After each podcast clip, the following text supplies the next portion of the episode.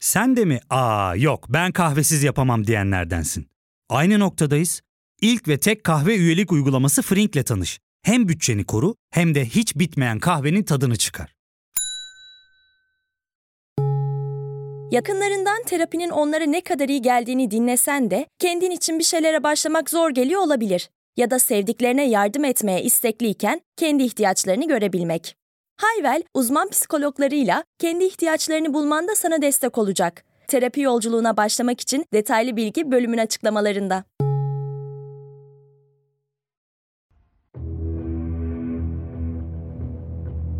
Bu bölümde kimilerimizi terapi koltuğunu sürükleyen bir başka nedenden söz ederek felsefe ile bunu aşmayı deneyeceğiz. Konumuz kıskançlık. Şimdi bu konuya nasıl karar verdim? Bundan bahsetmek istiyorum. Çünkü bu sene benim içerik üreticilik kariyerimdeki 5. senem. Ve e, mail bültenler yazdım, online atölyeler verdim, yüz yüze atölyeler verdim. YouTube'da yaklaşık 350 tane videom var ama hiçbir zaman kıskançlıktan bahsetmemiştim. E, bu benim için de yeni bir konu oldu ve buna ilham veren her zaman olduğu gibi bir yaşantı var. Bu bölümlerde özellikle bu konuların yaşantılarımdan çıkmasını önemsediğimi söylemiştim. Aksi takdirde böyle gayipten konuşan tanrısal bir ses gibi buyurgan bir ifadeyle şöyle yapın, böyle yapın dediğim listelere dönüyor. Her defasında bir olayla başlayalım ve onun üzerine konuşalım demiştik. O yüzden sizi geçen hafta çarşamba günü kız arkadaşlarımla yaptığımız toplantıya davet etmek istiyorum öncelikle.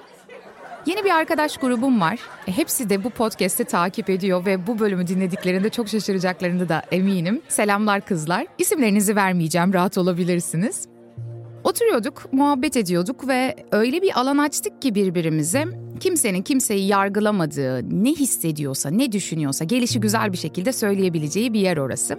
Ve arkadaşlarımdan bir tanesi şey dedim. Bu kıskançlık, bu um, başkasına özenme, kendini onunla yarıştırma konusunu nasıl aşıyorsunuz dedi. Şimdi doğruya doğru. Her birimiz kendimizi başka insanlarla kıyaslıyoruz değil mi? Ve hatta genellikle kendimizi dünkü halimizle değil de bir başkasının pozisyonu üzerinden değerlendiriyoruz ve o noktadan baktığımızda gördüğümüz şey genellikle yetersizlik, olduramamışlık oluyor. Ve bu kıskançlık meselesi tıpkı dağın tepesinden aşağı doğru sürüklenen bir e, kar e, topu gibi bir noktadan sonra eğer yeterince ivme kazandıysa durduramadığınız sizi zehirlemeye başlayan bir konum. Edebiyatta da hatırlarsınız Anna Karenina'da vardı mesela. Kıskançlık iğrenç bir sözcük. Kıskanamam ve inanamam. Neler hissettiğimi anlatamam ama çok korkunç gibi bir paragraf vardı. Ya da Otello'da Shakespeare'in ne dediğini hatırlayın. Kıskançlık kendi kendini doğuran bir canavardır demiştim. O yüzden bu konuyu biraz deşmek istiyorum. Yani zehirli olduğu çok açık ama zehirli olmasının yanında Gabriel Marquez'in de dediği gibi aslında kıskançlık bize gerçeklerden daha fazlasını anlamamız konusunda bir perspektif sunuyor. Burayı önemsiyorum. Benim o noktada söylediğim şey, arkadaşıma verdiğim yanıt, benim de kimi zaman tabii ki her insanda olduğu gibi bu duyguya sahip olmam, kendimi kıyaslamam ve kendime karşı inanılmaz bir acımasız yargıça dönüşmem.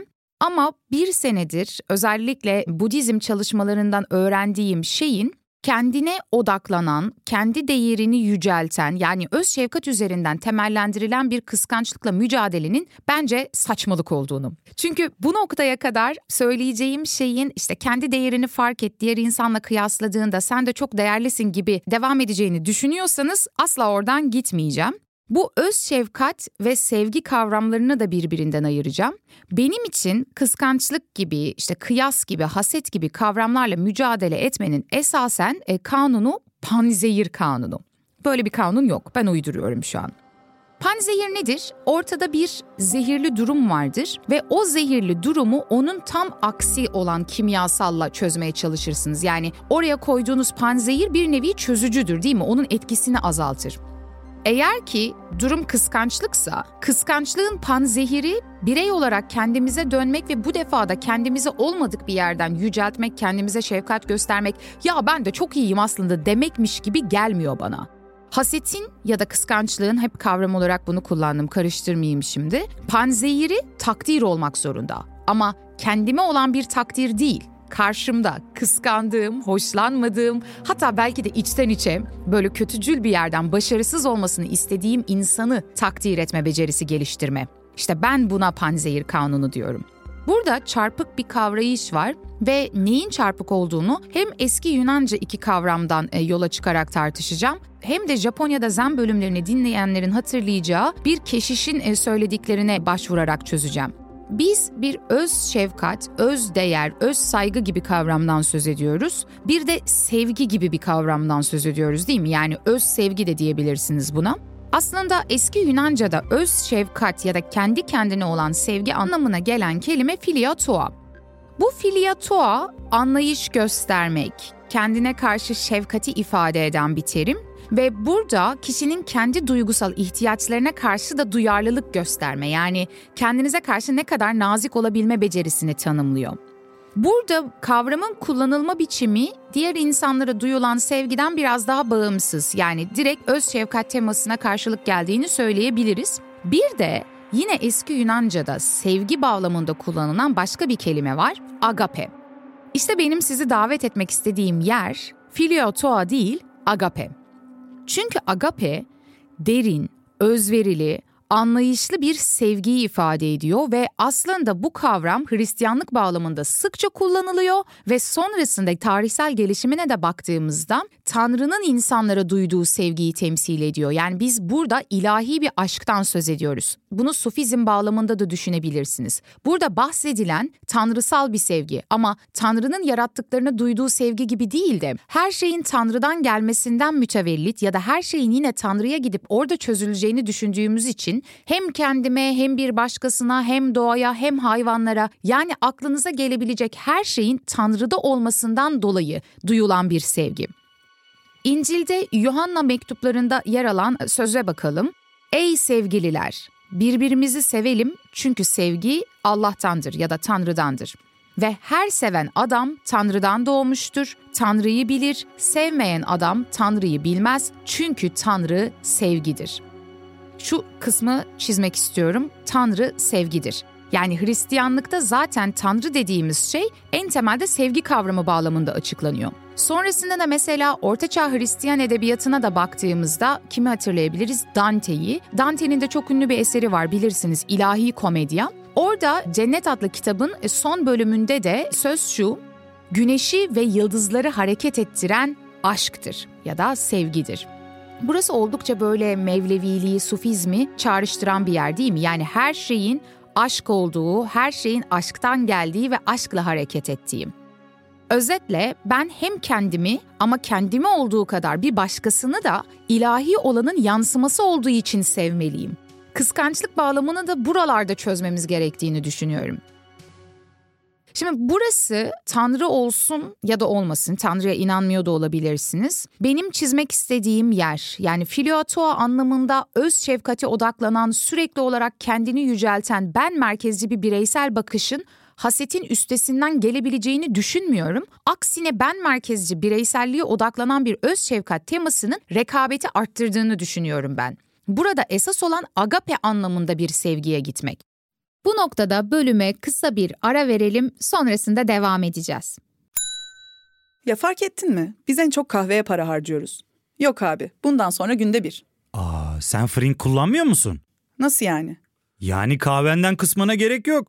Frink'e üye olursan aylık sadece 1200 TL'ye istediğin çeşit kahveyi istediğin kadar içebilirsin. Günlük 40 TL'ye sınırsız kahve mi yani? Çok iyiymiş. Aynen. Hatta şu anda 200 TL'lik bir indirim kodu da var. E hadi hemen indirip üye ol da bu fırsatı kaçırma. Terapiye başlamak, içinden çıkamadığın döngüleri kırmak, bazı yanlış bulduğun kararlarını değiştirmek ve kendinle beraber daha huzurlu bir yaşam inşa etmek için atabileceğin en değerli adımlardan biri. Hayvel ile yoğun yaşam tempona uyum sağlayarak online terapi seanslarını takvimine göre ayarlayabilirsin. Bini aşkın uzmandan sana en uygun terapisti seçebilir, PodB10 koduyla indirimden yararlanabilirsin. Detaylı bilgi açıklamalardaki bağlantıda. Şimdi şu Zen Tapınağı'nda kaldığım günlerde keşişin bana anlattığı kısmı da hatırlatmak istiyorum. Çünkü felsefenin izinde yolculuk projesini takip edemeyenler veya ilk kez bu bölüm aracılığıyla tanıştığımız biri olabilir. Japonya 200 sene kadar bütün sınırlarını kapatmıştı. Yani dünyanın kalanıyla özellikle batı kültürleriyle hiçbir etkileşimi yoktu. Dolayısıyla her tarafı kapalı, iletişimin olmadığı böyle otantik bir Japon kültürünün gelişmesine yol açtı. Ve 19. yüzyılda Amerikalılar onları zorlayana kadar da bu durum devam etti. Sonrasında Batı ile olan ilişkilenmeleri sebebiyle bir dil krizi yaşandı değil mi? Yani hangi dilde anlaşacaklar ve Japonlar İngilizce ile bu şekilde tanışmış oldular. Şimdi bunu anlatmamın bir sebebi var. Benim kaldığım tapınaktaki zen keşiş bana şunu söylemişti. Japonca'da Amerikalılar ya da Batılılar gelene kadar olmayan bir kavram olduğu fark ediliyor. Individual yani birey, bireysellik. Bireysellik kavramını Japonlar Batılılardan öğreniyorlar ve bu kavramı Japonca'ya doğrudan tercüme edemediklerini fark ediyorlar. Yani kültürel olarak aslında bireysellik denilen bir anlayış olmadığı için dillerinde de bunun bir yansıması yok. Burası muazzam bir yer, çok önemli bir detay olduğunu düşünüyorum. Bu yüzden Zen Budizminde öz şefkate, öz değere, kendine odaklanarak kendini yücelten bir anlayış yok. Her defasında daha kolektif, daha ilişkisel, daha bütüncül bir yerden ilerleyen bir anlayış var. İşte benim hani filiatoe yani öz şefkat temasına karşı agape anlamında bütünlüğe dair, birliğe dair bir sevgiden bahsederken kişileri davet ettiğim yer de burası. Eğer ki siz kıskançlığı aşma konusunda kendinizin ne kadar değerli olduğundan yola çıkarak bir anlayış geliştirmeye çalışırsanız bu ya egoizmle sonuçlanır ya sahte bir narsizmle sonuçlanır ya da kaçınılmaz bir rekabetçilikle sonuçlanır. Ama siz bireyin bir yanılsama olduğunu, esas olan şeyin birlik olduğunu ve her şeyin o birliğin bir parçası olarak ondan geldiği, onda çözüldüğü ve yeniden ona karışacağını düşünürseniz karşınızdaki kişi nasıl bir kötülük yaparsa yapsın ya da sizi kendiniz hakkınızda hoşlanmadığınız yanlarınızla yüzleştirmiş olsun, yine onu da o birlik fikrinden yola çıkarak yani bir başkasının da sen olduğun fikrinden yola çıkarak sevmeniz ve takdir etmeniz mümkün hale gelebilir. Şimdi bu benim aslında Budizm'den öğrendiğim şeylerden bir tanesi. Budizm'de biliyorsunuz ki insanın bütün yapması gereken şey ya da onun varoluşsal sorumluluğu aydınlanması ve nirvana'ya ulaşması. Biz Budizmi bugüne kadar podcast bölümlerinin her birinde dünyanın acılarından kurtulmak doktrini üzerinden değerlendirdik değil mi? Yani bir hep acıya odaklandık. Aslında Budizm'de insanın acılardan kurtuluşunu sağlayacak çeşitli yollar var ve bu yollardan bir tanesi de sevgiye odaklanmak. Tam olarak benim panzehir kanunu dediğim şey. Acıya karşı vücudu nötrleştirmeye doğru giden yer, Vipassana'da dahi böyleydi acıyı acıyla beslemek, kötü düşünceyi kötü düşünceyle körüklemek değil de aksini onu çözecek, onun zıt kavramıyla onu beslemeyi durdurmak. Ve burada da e, Budizm'de farklı kavramlar var. Mesela bütün varlıklara, bütün canlılara karşı sınırsız bir evrensel sevgi duymak buna metta deniyor. Ya da acı çeken her varlığa karşı merhamet etmek buna karuna deniyor. Bu Budizm'de özellikle kutlu metinlerde karşımıza çıkan temalardan bir tanesi. Hatta stoğacılıkta da çok benzer bir yan var. Mesela trafikte gidiyorsunuz, bir araba önünüze kırıyor veya sizi solluyor, saçma sapan bir hareket yapıyor. O anda öfkelenmek yerine aslında onu bu davranışa iten oldukça kötü şartlar olabileceğini düşünmek değil mi? Her defasında mevcut durumu olabilecek en iyi niyetli açıdan yorumlamak. Bu da Budizmin esaslarından bir tanesi. Ama benim altını çizmek istediğim kavram mudita. Bu bir başkasının mutluluğundan sevinç duymak. Yani bir başkasının başarısından, zenginliğinden, varlığından, iyi şartlarından da sevinç duyabilmek.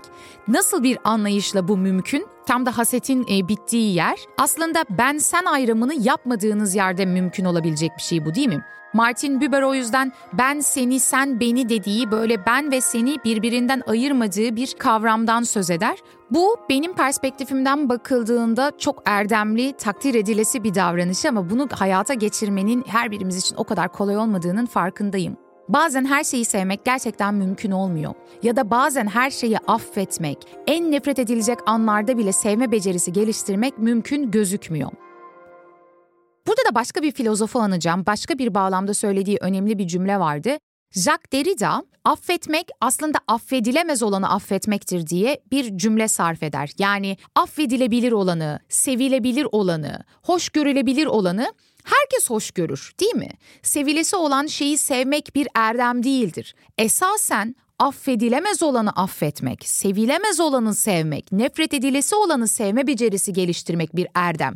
Çünkü seni her yandan rahatsız etmesine karşın sen hala ona karşı bir antitez, bir panzehirle gelebiliyorsan bu demek oluyor ki sen aslında zayıf yanlarını biliyorsun, zayıf yanlarını görüyorsun ve kabulleniyorsun. Dolayısıyla zayıf yanlarının varlığının körüklediği bir kibirden de kurtulmuşsun. Aslında her birimizin varması gereken yer burası. Bu Aristoteles'in Nikomakos'a etikte bile bahsettiği bir şeydi. O da kıskançlık meselesini tartışır ve insan için erdemli olan şeyin tam da böylesi bir hasetin üstesinden gelebilme becerisi olduğunu söyler. Ben bu kısmı e, en azından şu son bir senedir Budizm üzerine yaptığım çalışmalarla birlikte kendi içimde çalışmayı deniyorum. Hatta böyle Nisan-Mayıs aylarıydı doğrudan tarihini de vereyim bir insana karşı böyle tatlı bir imrenme duygusunu aşan, aynı zamanda kendimi böyle rekabetçi bir yarışın içerisine soktuğum ve milisaniyeler içerisinden aklımdan kötü düşüncelerin geçtiği bir anda kendimi yakaladım kendinizi yakalarsınız ya böyle e, çok enteresan bir şey değil mi? Yani kafamızın içerisinde hem kendimizin mimarıyız, hem kendimizin yargıcıyız, hem kendimizin suçlusuyuz ve böylesi anlarda yapmamız gereken şey aslında kendi kendisini gören bir göz olabilmeye yaklaşmak. Çünkü göz normalde kendini göremez ama bizim en azından etik bir şekilde yaşamak için yapmamız gereken şey bu imkansızlığı olabildiğince aşma denemesine girmek. Yani ne demiştik? Kendini gören bir göz olmaya yaklaşmak. Ben de kafamın içerisinden böylesi kötücül düşünceler geçtiğinde oturup şunu yaptım. Gözlerimi kapattım. Kişide benim ona imrenmemi sağlayan nitelikleri tekrar düşündüm ve aslında böylesi niteliklere, böylesi varlığa, böylesi durumlara hangi yollardan geçerek ulaştığını düşündüm. Çünkü hayat hiçbirimiz için kolay değil. Ve bunu düşünmek belki de çok büyük talihsizlikler yaşadığı halde bu pozisyona varmak için gösterdiği çabayı düşünmek aslında onu bu defa takdir etmeme yol açtı. Ve benim onda imrendiğim şeyin şu şekilde bir hale dönüşüp dönüşemeyeceğini düşündüm. Hani takdir ettiğim sahip olduğu durum var ya ve bunu sahip olmak için göstermiş olduğu çaba Peki ben bu çabayı gösterme becerisine sahip miyim ya da ben bu çabayı göstermeye gönüllü müyüm diye düşünmeye başladım. Bu şey var, Levinas her defasında bir başkasının varlığı üzerinden kendimizi de sorgulayabileceğimizi söyler ve etiğini tam da burada kurar. Yani onda öteki dediğimiz bir kavram var ve etiğin merkezi unsuru olarak öteki kavramını gösterir o. Tam bununla ilgili bir sözü var başkasının mevcudiyeti benim kendiliğindenliğimin sorgulanışıdır diye bir başkasına baktığımda onda haset duyduğum şeyin ya da hoşlanmadığım, nefret ettiğim veya sevdiğim herhangi bir duygu duruma karşılık gelen şeyin aslında kendimi sorgulamam için muazzam bir alan açtığını düşünmek gerek ve o noktadan sonra kötü niyetlerimizi karşımızdakine savurmak yerine kendimizi sorgulayarak hangi yanlarımıza bakmamız, hangi yanlarımızı geliştirmemiz gerektiğine dair bir ayna olarak görmeli diye düşünüyorum. Bu haftanın meditasyonunu şununla bitireceğim o yüzden. Böylesi nahoş duygu durumların içerisinden geçtiğimizde ki biz buna kıskançlık dedik bölümde, ona karşı bir panzehir geliştirmek, kıskançlığa karşı her defasında o alanı takdirle beslemek mümkün olur mu? Şimdi ben bunları anlatırken bu bölümü dinleyen herkesin kafasında bir ya da birden fazla insan belirmiştir diye düşünüyorum kimi kıskandığınızı veya kimin hakkında kötücül duygular beslediğinizi muhakkak düşünmüşsünüzdür. Bölümü kapattıktan sonra lütfen o kişiyi bir de takdir etmeyi deneyin. Bakalım panzehir kanunu sizin için de benim için olduğu kadar geçerli olacak mı? Dinlediğiniz için teşekkür ederim. Gelecek bölümde görüşene dek meraklı kalın.